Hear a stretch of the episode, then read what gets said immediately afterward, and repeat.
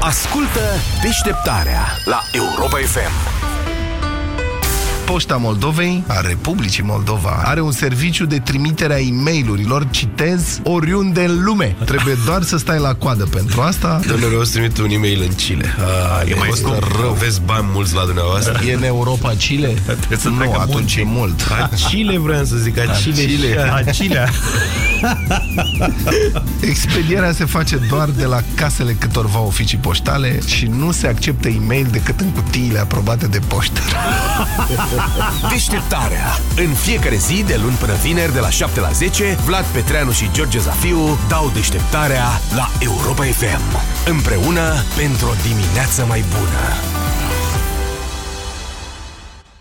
Eu nu mai vin cu tine cu mașina, punct. Dar uh, ce-am greșit? E puraj.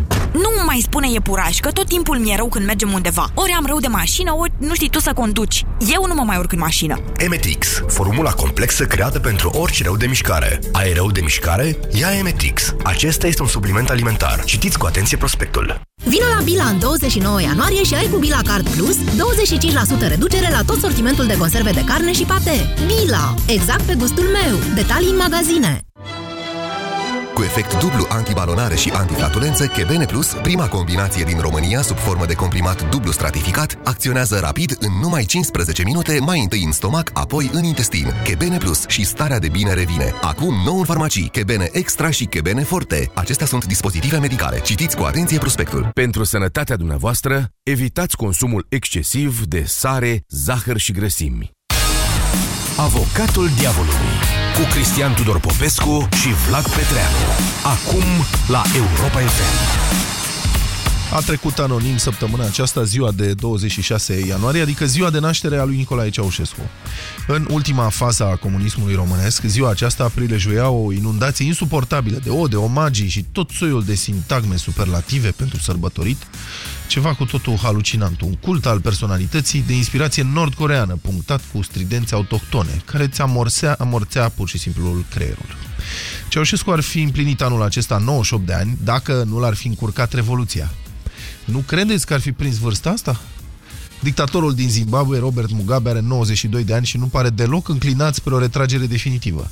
Fidel Castro are 90 de ani și încă mai dă indicații din când în când. Un univers paralel înspăimântător, nu? Unul în care Ceaușescu nu e ucis la Revoluție, se retrage un pic din viața politică și revine triumfal câțiva ani mai târziu. Nu vi se pare plauzibil? Ba bine că nu. Anul trecut un sondaj național arăta că 53% dintre români îl consideră acum pe Ceaușescu un lider bun, iar 43% l-ar fi votat chiar dacă ar fi candidat la președinție. Imaginați-vă asta, dacă Ceaușescu ar fi trăit și am fi avut alegeri într-un singur tur, el ar fi putut deveni președinte ales de întregul popor, cum îi plăcea să spună, doar că de data asta pe bune. Interesant. În 1989 poporul îl ura pe Ceaușescu cu patimă. Acum mai mult de jumătate îl consideră un lider bun și l-ar alege. Ce înseamnă asta? Am uitat? Am reconsiderat? Poate că la un sfert de secol de la căderea comunismului se apropie momentul în care putem să facem o judecată ceva mai echilibrată a lui Nicolae Ceaușescu. Să privim tabloul de ansamblu, să scădem și să adunăm, să tragem linie și să vedem dacă Ceaușescu, una peste alta, a făcut mai mult bine sau mai mult rău României. Adunați-vă deci argumentele, vă invităm azi la această judecată.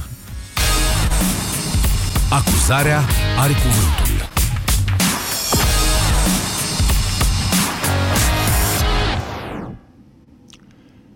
N-am să rostesc un rechizitoriu astăzi. Am să vă spun o poveste. Cum am fost în vizită acasă la Nicolae Ceaușescu e adevărat neinvitat.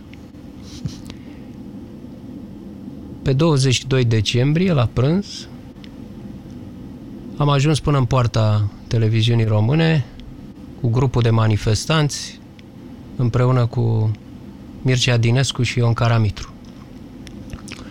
Ei au intrat în televiziune, eu nu, pentru că am un uh, sentiment ucigător al ridicolului televiziunea nu mi-a plăcut niciodată, nu-mi place nici astăzi. Dar mai mult, voiam să mă duc acasă la Ceaușescu. Am făcut dreapta și am intrat în cartier, în orașul interzis. în primăverii, împreună cu prietenul meu Șerban, Dumnezeu să-l odihnească. Am ajuns la casa lui Ceaușescu, era un soi de domeniu, de fapt, lung așa, este și astăzi, nu știu ce instituție și are sediul acolo, în primăverii, și portița de intrare era mică, metalică, cu un, o gheretă în stânga. În gheretă nu mai era nimeni, în schimb în fața porții era un insân civil care se plimba de colo-colo, evident păzind obiectivul. Eram exact pe muchia dintre două epoci uh, la prânz atunci. Noi ne-am uitat la respectivul, el s-a uitat la noi, nouă ne era frică că ne împușcă, că bagă mâna la piept, scoate pistolul și ne împușcă, lui deja nu mai, nu mai era foarte moale, căci simțea că lucrurile se mișcă, plăcile tectoni, te, tectonice ale istoriei se mișcă. Așa că am rămas uitându-ne unii la alții. E, situația a fost deblocată de Șerban cu o inspirație de geniu. I-a zis omului, securistului, am dorit să vizităm. Și parcă eliberat s-a dat la o parte și poftiți. Îi trebuia un motiv. Nu putea chiar să-și abandoneze postul. Am intrat. Am ajuns în bucătărie. În bucătărie pe masă era un soi de sote, nu știu cum se numește mâncarea aia cu carne, așa începută, niște pâine tăiată și lângă ea ceva ce m-a izbit mai tare decât morții de cu o seară înainte, din 21 decembrie de la universitate, un pepene verde tăiat. Am avut senzația că văd un cap omenesc acolo decapitat pe masă. Uh, mulți, poate dintre ascultători, nu, nu-și dau seama ce însemna în 22 decembrie 1989 când țăranii veneau de la sat să-și ia pâine cu sacul de la oraș și pâinea era pe cartelă, ce însemna să vezi în 22 decembrie un pepene verde pe masă. Un uh, băiat a deschis frigiderul și au căzut de acolo portocale și mandarine. Alt uh, ins, uh, cu niște ochelari subțiri, un băiat tânăr, a strigat, nu mâncați nimic, nu atingeți nimic, să vadă lumea ce avea aici. Am trecut mai departe printr-un uh, culoar pe un perete în dreapta un, un panou încadrat pe care erau numere de telefon scurte din trei cifre, dar numele erau așa, tovarășul Nicu, tovarășa Zoe, tovarășul Valentin, ceea ce mi s-a părut minunat și de neuitat. Mai departe, uh, un țigănuș uh, cu piranda lui găsiseră un tort și vrea să mănânce din el. Și în clipa în care vrea să-și bage bucata de tort luată cu mâna în gură, băiatul, eu care aveam și eu obsesiile mele, mă gândeam că Ceaușescu trebuie să fi lăsat ceva să ne omoare acolo în casă, îi spun, bă, dar dacă e o trăvită. A rămas cu gura căscată, holbat la mine, am, a stat așa vreo 3 secunde și pe urmă, fă, nu mânca! Am trecut mai departe, printr-un hol lung cu picturi Uh, bănuiesc originale de maestri români. Grigorescu, uh, Lucian, Paladi și în sfârșit am ajuns în curtea din spate unde mai pătrunseseră niște oameni care țipau, unul agita un bust al lui Ceaușescu de gips alb, iar altul își trăsese un tablou al lui Ceaușescu pe cap și îl făcuse guler și dansa. Uh, Asta a fost vizita mea la Nicolae Ceaușescu în 22 decembrie. De ce îl uram? Îl uram pentru că mă umilea în fiecare moment. Pentru că uh, Ceaușescu nu era demagog, așa cum sunt politicienii de astăzi. pe care îi vezi că mint, îi vezi că se scălămbăie, îi vezi că sunt capabili să plângă, să își dea ochii peste cap, să facă orice ca să câștige publicul. În vreme ce Nicolae Ceaușescu era profund serios. Asta nu îi se poate nega. Tot timpul era profund serios. Uh, o să vedem și un moment de umor al lui uh, Nicolae Ceaușescu. Avea și umor în foarte rare uh, momente. Hai să vedem cum arăta umorul lui Ceaușescu. Poporul nostru spune câteodată că aceasta se va întâmpla când o face plopul mere sau richita micșunele.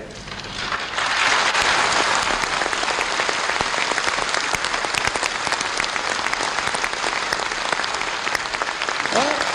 Nu vă grăbiți să aplaudați. Genetica modernă a făcut progrese uriașe.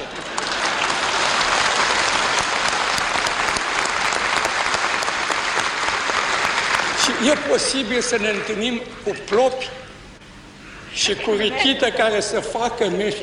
Dar nici atunci, chiar în asemenea situații, nu vom admite întoarcerea înapoi. Capitalismul în România a pus pentru întotdeauna poporul este adevăratul stăpân și va rămâne veșnic stăpân pe destinele sale, pe bogățiile țării.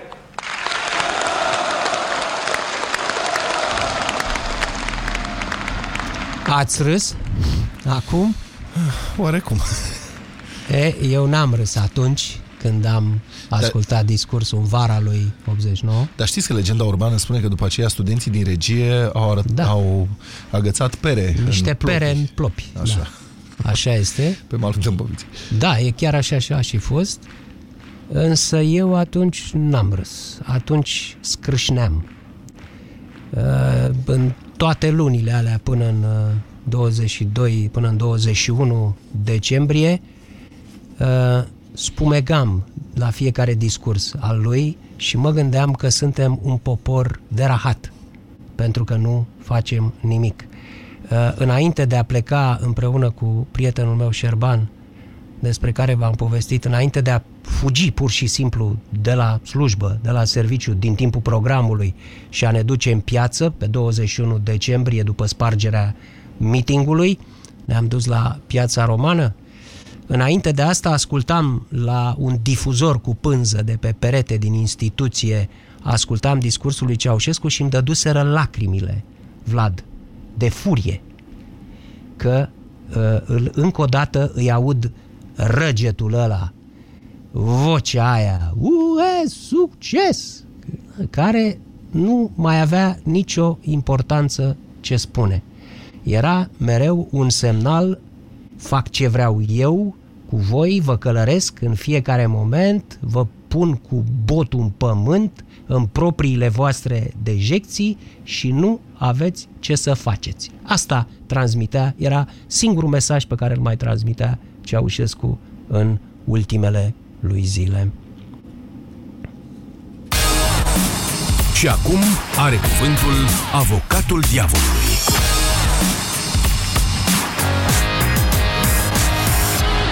La intrarea dinspre nord în capitala României, cum vii de la Ploiești, treci printr-un mic tunel, denumit pompos Pasajul Băneasa. De fapt, e un șanț mai lung și mai lat, așa, acoperit cu o placă de beton. Are 72 de metri în subteran, rețineți cifra asta. Construcția lui a durat 2 ani. La capătul diametral opus al orașului, chiar pe dealul Văcăreștilor, încă se mai lucrează și azi și acum la un alt pasaj, pasajul sudului, care va avea 82 de metri în subteran. Deși excavațiile au început în mai 2014, nu e sigur că acest pasaj va fi gata anul acesta. Ca să traversezi Bucureștiul de la nord la sud, cel mai bine este să treci chiar prin centru, prin pasajul Unirii. Acesta are 900 de metri lungime, dintre care 600 în subteran. E cel mai lung și mai complex uh, pasaj urban din România, traversează Dâmbovița și este evident esențial pentru traficul din capitală.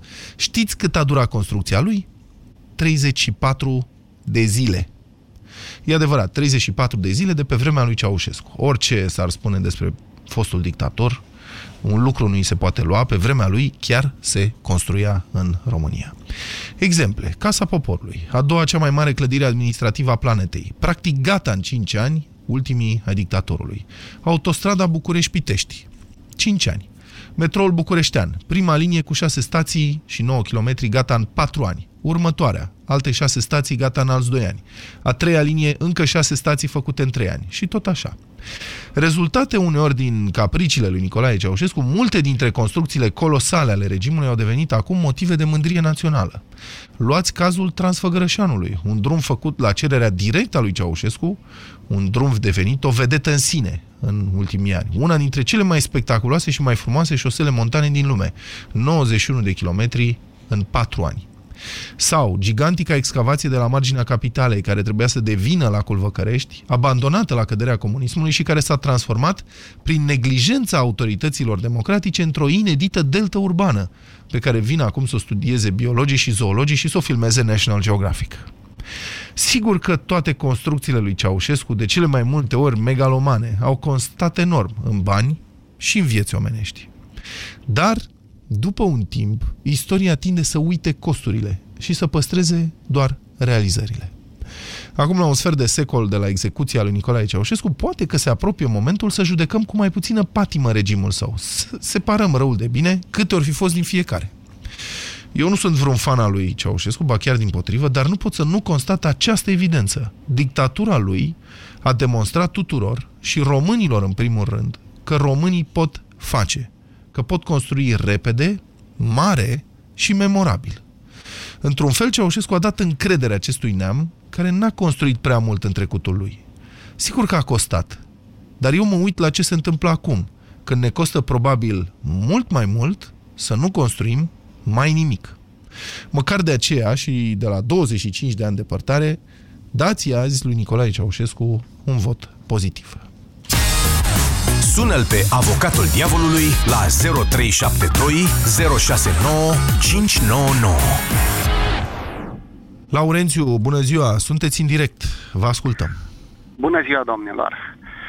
În primul rând, aș dori să vă spun o părere care pe mulți ar putea să contrarieze. Eu îl consider pe Ceaușescu un mare patriot, care a înțeles uh, rolul lui în pe anumite segmente în istoria acestei țări și a lumii, să ne gândim în primul rând faptul că a reușit, a înțeles faptul că eram condamnați la a deveni o țară agrară și a făcut acea industrializare, chiar așa forțată cum a făcut-o, cu multe rezultate și benefice, da.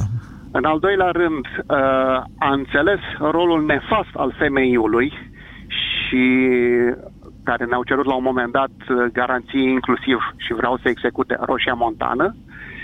Și încă un ultim aspect, uh, la congresul al 13-lea, dacă mai țin bine minte, a apărut o broșurică, eram elev pe vremea respectivă, cu planul cincinal, directivele pentru planul cincinal și Uh, viziunea până în anul 2000. Deci da. acel om avea totuși o viziune ce vrea să facă în următorii 15 ani. Nu făcea legi pe genunchi așa cum fac parlamentarii noștri.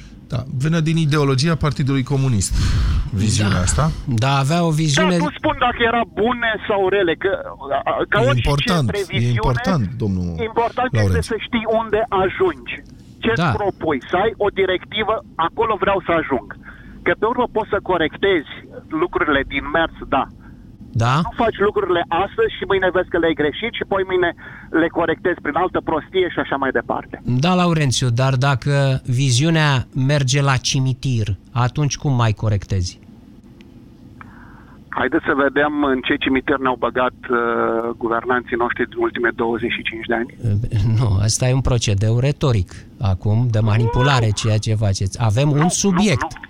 Discutăm și de guvernanți când doriți, dar deocamdată discutăm de ce a făcut Nicolae Ceaușescu. Un patriot mare, cum spuneți, da? Atât nu de mare. mare. Dar a fost, a fost mai patriot decât mulți dintre actualii lideri ai noștri.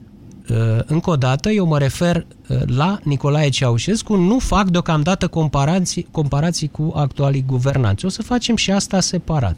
Deci a fost un mare patriot, atât de mare, încât dorea să ducă România pe culmile visate de el, în binele pe care îl considera el, eventual terminând poporul român. Era un patriot care se putea dispensa pentru țară de popor. Mai avea, dacă ar fi mers în direcția din ultimii ani, 80, uh, lichida uh, poporul român. Da, bun, întrebarea asta este, dacă a fi patriot presupune să-ți uh, chinui poporul. Dan, bună ziua, sunteți în direct. Bună ziua, domnilor. Bună ziua, vă rog. Pentru noastră, pentru emisiunile pe care le faceți. Astăzi votul meu merge cu domnul Popescu. Mm-hmm. Și asta spun și de ce. Da. Pentru faptul că atâția ani ne-a închis în noi, nu am avut umilința pe care am suportat-o și ca un exemplu concret, fac parte și acum și atunci, avem 19 ani, în 1989, dintr-un grup folcloric, un ansamblu de dansuri populare din zona Câmpiei. Și nu puteam să plecăm în străinătate, era bucuria noastră să putem pleca într-un turneu. Și nu puteam să plecăm pentru că trebuia obținute fel și fel de avize. Dar vi se dădeau și... avizele astea? E bine că s-au deschis de... granițele acum, 3 milioane de români au plecat și nici nu se mai întorc. Asta era, era bucuria noastră că, că făceam parte din acel grup, grup folcloric. Și domnul Petreanu, da. multă, lume, multă lume spune acum dacă trăia Ceaușescu, aveam casă, aveam, de ser- aveam servici. Nu cea mai mare bucurie a unui om nu stă într-o casă și într-un servici, domnilor. Păi spuneți-le, spuneți-le asta, eu, eu pot fi de acord cu dumneavoastră, dar cred că nu eu trebuie să judec asta, ci cei care nu au casă și nu au serviciu. Cred că ei trebuie să spună dacă asta poate fi cea mai mare bucurie sau nu are importanță, nu credeți? Cred și lucrul ăsta. Și eu am obținut casa doar în anul 1999. Da. Dar nu cea mai mare bucurie e asta, domnilor. Trebuie să fim un pic, să vedem, cum spunea domnul Petreanu, am fost umilit cu doi, două ore de televiziune, cu, cu fel și fel de lucruri care, care le-a făcut uh, Ceaușescu. Nu regret niciun, niciun minut. Am trăit și în acea perioadă, trăit și acum. Atât am avut doar de spus. Mulțumesc, domnul Dan. Simona, bună ziua, sunteți în direct. Să rămână. Bună ziua. Să rămână, vă bună ascultăm. Ziua. Da. Îmi amintesc foarte bine de 26 ianuarie și de toate ceremoniile care de fapt începeau cu vreo două zile înainte și cam ținea cam o săptămână așa ca coadă și de telegramele pe care le trimiteau da. tot felul de tovarăși. Și care era? Rezultatul era că nu vă uitați la TVR, nu? Păi aveai la ce să te uiți? Păi de ce? Hai ne aducem aminte. Păi de ce acum, Bun, ai la, uh, de ce acum ai la ce să te uiți? Nu, nu, nu, nu, nu. acum nu, dar păi între și... timp am descoperit altă bucurii. Acum stați Bun. puțin, stați deci, puțin, stați puțin, uh, stați puțin. Da, acum da, sunt da, mai multe da, lucruri la care nu ai la ce să te uiți. Da, așa este, foarte corect, foarte corect. Vă rog, ziceți. Bun, uh, ceea ce vreau eu să vă spun este, mi-amintesc foarte bine frustrarea pe care am avut-o când a fost împușcat Ceaușescu, pentru că eu cred că a murit fără ca să își dea seama cât de mult a fost urât. El a murit convins că lumea îl iubește, că e o conspirație și mi-ar, mi-aș fi dorit foarte mult să trăiască, să apuce să vadă, să conștientizeze. Nu știu dacă s-ar fi întâmplat, dar eu îmi, îmi amintesc, mi-a rămas așa frustrarea aceea imensă pe care eu personal am avut atunci când el a fost împușcat, înainte să-și dea seama de fapt pe ce lume trăiește. Mhm. Și credeți, eh, Simona, credeți că și-ar fi dat seama vreodată? Nu știu, nu știu. Eh, așa judecam eu atunci. Poate că nu și-ar fi dat seama, poate că și-ar fi dat seama. Uh, nu știu, oricum votul meu clar merge către dumneavoastră, nu există niciun fel de dubiu, nu regret, am trăit, aveam 20 și, 20 și un pic de ani atunci. Deci îmi amintesc foarte bine ce a fost în perioada aceea. Mă bucur că am trăit-o, pentru că uh, mi s-a întâmplat să povestesc unor oameni din străinătate crâmpeie din viața de atunci și să uitau la mine, erau absolut fascinați de ceea ce le spuneam, de lucrurile pe care noi le-am trăit. Deci dumneavoastră Iar... sunteți, îl condamnați pe Nicolae Ceaușescu că nu erau programe interesante la TV. Nu, Și ei, vă place acum vai, că acum nu se construiesc mine. autostrăzi. Vai de mine, vai de mine. Uh, cei care îl regretă pe Ceaușescu, apropo de TV, uh, tare mi-aș dori doar atâta să li se pună cele două ore de program la TV cu un singur canal în care să vadă și peste o lună să-i mai întrebe îl îl mai regret sau nu mai regret și numai atâta cred că ar fi suficient. Mi-amintesc, uh, Simona, ce mi-a spus un italian uh, atunci în 88, 89. Mi-a spus, bă, la voi și copacii sunt cenușii. Da, și așa era. Și, Doamne, de mulți ani am avut nevoie ca să începem să ne scuturăm de cenușiul ăsta. Deci nu-l regret uh, sub nicio clipă. Chiar spun, îi spun copilului meu, le spun celor tineri care n-au trăit, le povestesc ca nu cumva să creadă că atunci s-a trăit bine. Toate umilințele, toate... Eu am avut colegă de facultate care a murit pentru că a încercat să facă întrerupere de sarcină. Deci, uh, Da, au murit am- mii am de trăit- femei în felul ăsta. da, bun, dar am cunoscut-o. A fost acolo și a, am, a murit pentru că nu a avut nimeni curajul să-i facă nimic când a ajuns la spital. Și Era atunci, prea Simona, târziu. cum vă explicați faptul că 53% dintre români, după 25 de ani, îl consideră un lider bun? Eu cred că oamenii ăia sau sunt amnezici sau nu știu despre ce vorbesc. Alte explicații. Nu, nu, Simona, aș încerca eu o explicație. E vorba de oameni pentru care demnitatea nu este prima valoare în viață. Da, sunteți în direct. Bună ziua! Bună ziua! Bună ziua, vă ascultăm. Cum vă numiți? Uh, Marius. Da, domnul Marius, vă rog. Da, am ascultat uh, cu atenție interlocutorii dinaintea mea și susțin, sunt de partea celor care sunt împotriva acelor timpuri sau care uh, le pare rău că am fost ca nație supuși a- altor suferințe pe timpul lui Ceaușescu. Uh, ce ar vrea să mai, să mai fac o mică paranteză, pentru că primul interlocutor l-a numit pe Ceaușescu un mare naționalist. Patriot. Poate- Patriot. Patriot, pardon. A, asta, am, mi-am pierdut puțin cuvintele, poate Da, din cauza nicio problemă, emoțiilor. ziceți. Uh, era naționalist ca un bucătar care avea o oală mare de vrea să facă pilaf și vrea mult orez în ea, dar nu s-a uitat niciodată înăuntru să vadă câtă neghină este în orez. Mai precis? Uh, mai precis, uh, se vehiculează și pe net, pe, sunt sute de postați care spun că atunci toți aveau un loc de muncă, da, dar nu toți munceau. Da, așa este. Aveți perfectă se trăia, dreptate. Se trăia dus de val, erau toți care aveau un loc de muncă ca să fie supravegheați, ca Erau- să fie ținut sub control. Erau locuri de muncă false care s-au prelungit în România până prin anul 2000. 97, 98, 2000. Da, în general, în companiile patronate de stat, fenomenul ăsta s-a dus înainte cu viața companiilor respective, până la privatizări și așa mai departe. Exact. Îmi pare rău, aș Da. spune, bun, sigur, erau 8 milioane de Iar, angajați în atunci, ziua- domnul Marius, erau 8 milioane de angajați în 89. Acum, dacă sunt, dacă sunt vreo 5 milioane, este mare lucru. Dar măcar Ok. atunci aveau Dacă și unde adăugăm- să fie angajați cu Dacă muncă sau adăugăm fără muncă, diferența adică celor- exista o siderurgie, exista o industrie chimică, existau șantiere navale, uh, exista o industrie uh, prelucătoare de uh, constructoare de mașini, adică Da. O industrie chimică falimentară care nu mai avea unde, nu mai avea contracte de prelucrare și de export. Domnul Popescu, haideți O- să, să, nu, să le luăm mai lejer. Să-i dăm și meritele dacă le are.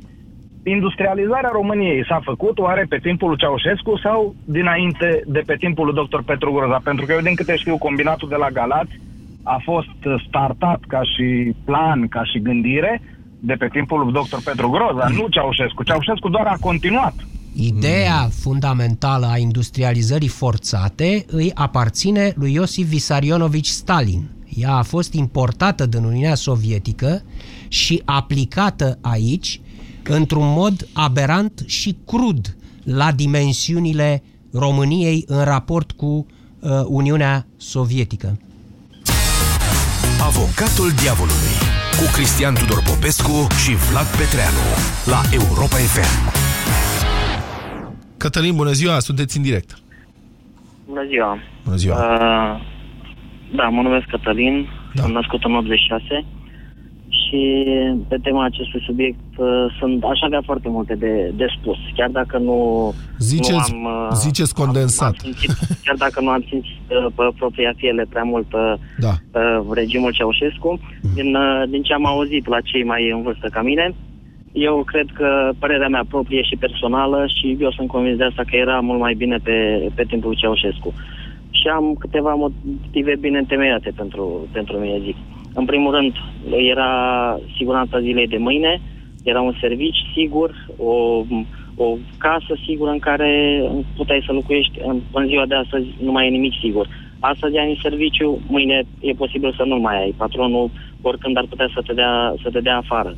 Uh, siguranța uh, pe străzi, uh, multe, multe, îmi cer scuze că am, am și emoții. Nu e nicio dar, problemă, Cătălin, dar să știi că siguranța maximă este la pușcărie. Acolo ai siguranța locuinței, ești dus cu rândul la masă și știi foarte bine ce va fi a doua zi. Nu e nimic, Aș... nu te dă nimeni afară de și acolo. atunci, a, bine, în sfârșit, asta era, asta e la pușcărie, spuneți Nu, dumneavoastră. nu, România era o pușcărie în 1986, 87, 88, era o imensă pușcărie în care grănicerii aveau armele îndreptate spre interior, nu spre exterior. Și, de exemplu, acum, ce folos spuneați că, că ne eram umiliți de Ceaușescu. Acum nu suntem umiliți de, de... Bine, suntem umiliți și de clasa politică din ziua de astăzi, dar astăzi suntem umiliți de, de toți patronii, de toți cei care au bani, care ne angajează, ne plătesc așa cum vor ei, muncim pe rupte și totuși oricând uh, au ei chef, uh, ne pot da afară. Eu, eu sunt tânăr, am, soția este însărcinată, uh, stau cu chirie, este foarte greu. Plătim chirie, serviciul nu l-am sigur, nici eu, nici ea, nu, nu este siguranța de, de atunci. Am făcut o școală, n-am putut să mă angajez în un domeniu și nu, asta e părerea mea, cred că Da? era, era mult mai bine. Te înțeleg, Cătălin. Uh, Prețuiești mai mult siguranța decât libertatea. Victor, bună ziua, sunteți în direct. Bună ziua! Vă ascultăm. Este numele meu. Bună ziua tuturor!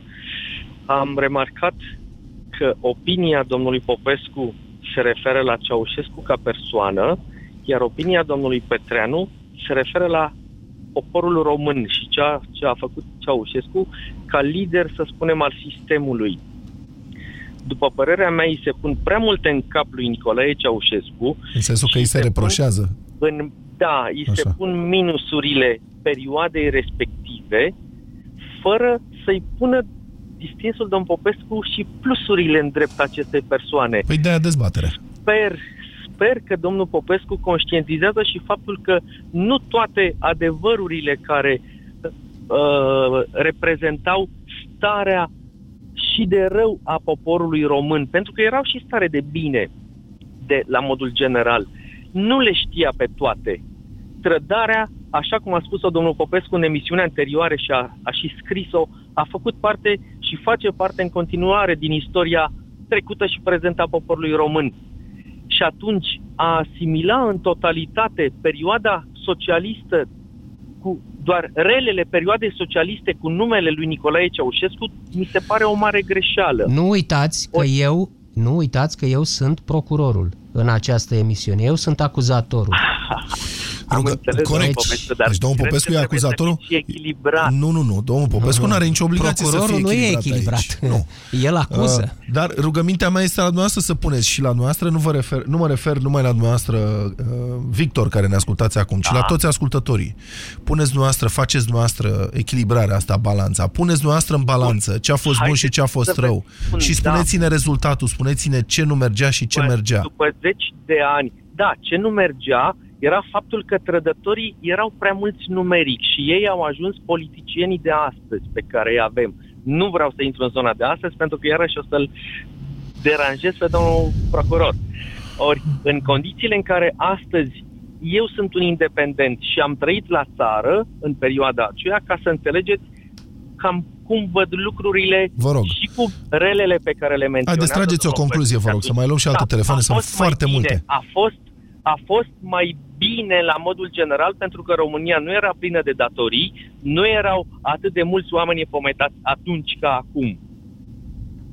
Și sistemul de învățământ era mult mai bun de la un sistem de învățământ din care oamenii sunt în măsură, în mai mare măsură să producă valoare, se poate aștepta un progres al societății și al țării în general. Dar oameni umiliți, oameni umiliți erau mai mulți atunci decât acum? A, depinde cum priviți problema, domnul Popescu. Eu cred că nu. Eu, eu nu m-am simțit umilit cu măcar pentru faptul că părinții mei spuneau este cea mai lungă perioadă de pace de când avem acest sistem socialist.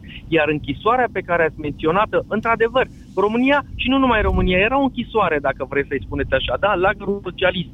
Acum suntem într-o închisoare extinsă, domnul Popescu. Iertați-mă. Nu vă contrazic. Dar meu. Iar oameni, bună parte din oamenii de valoare umiliți, așa cum spuneți dumneavoastră și cum eu aprob, au avut libertatea de a pleca fără să privească în urmă, fără să privească la poporul lor. S-au dus pentru un scop personal și din nefericire nu au revenit înapoi cu o unitate. Erau numiți, aceștia erau numiți strădători.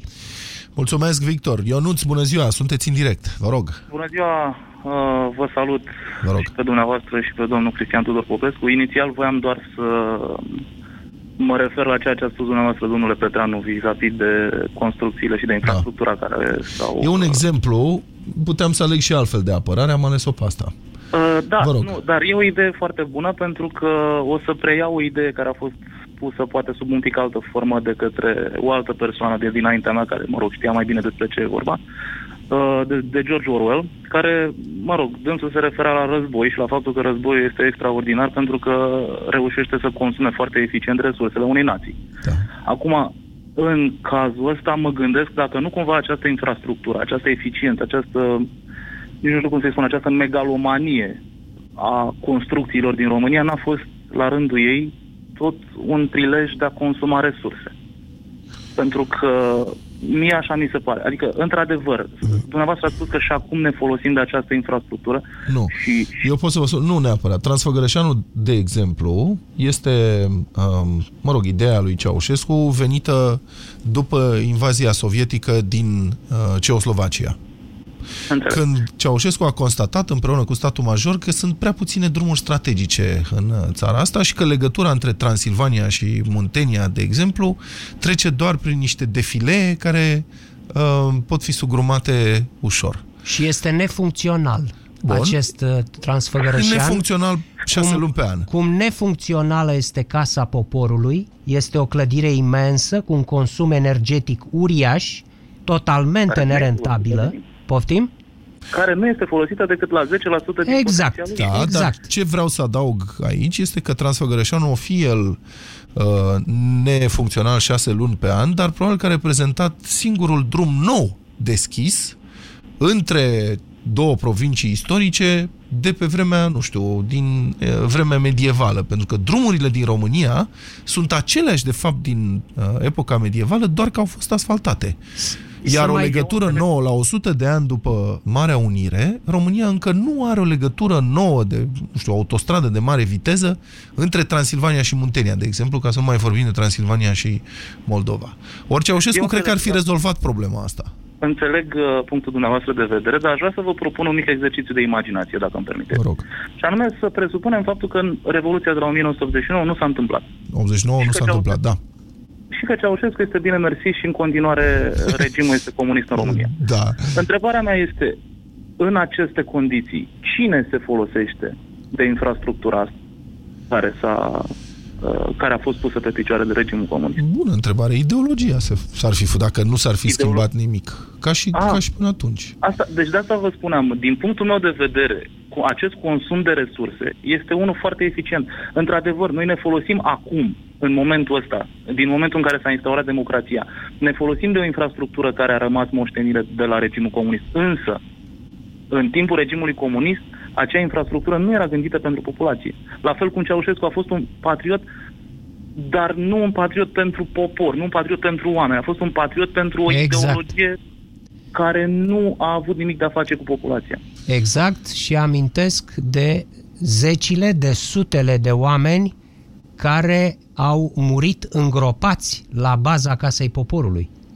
Ce s-a întâmplat acolo a fost o crimă cu foarte multe victime. Dacă ne simțim mândri și liniștiți uitându-ne acum la Casa Poporului și că e a doua după Pentagon, știind cum au murit acolo oameni români, e în regulă. Vedeți, asta spuneam mai devreme. Istoria are tendința de a uita sacrificiile astea după un timp. Adică nu, nu mai vorbim acum. Bun, sigur, păstrăm Pe asta a proporțiile. mizat și Nicolae Ceaușescu. Păstrăm Asta e- proporțiile. Nimeni nu știe câți au murit la construcția um, piramidei lui Cheops, de exemplu. Păstrăm proporțiile Exact, încă o dată. exact. Rămâne piramida, rămâne mănăstirea, ca să ne Mhm. referim la Ștefan cel Mare, rămâne Casa Poporului, dictatorii așa își fac socoteala. Nu mai are importanță că au murit uh, niște viermi, cum îi numea Elena Ceaușescu pe români, Uh, ce mult mănâncă viermii ăștia, Nicule. Nu mai are importanță că mor uh, uh, unii dintre ei, important e să rămână clădirea, piatra. Și sunt unii care chiar uită și o prețuiesc. Mihai, bună ziua, sunteți în direct. Uh, bună ziua! O Vă rog. să Vă rog. mă leg în primul rând de primul, uh, primul ascultător care a intrat în direct, spunând da. că Era un mare patriot. un mare patriot. Uh, eu sunt de acord cu el. Da. da. Uh, după, după aia a primit răspunsul, da, planurile alea lui de 15 ani, de 5 ani, de 10, de 15 ani, de câte erau, uh, s-au făcut cu sacrificii sau sacrific, sacrificând o țară întreagă. Da, așa este.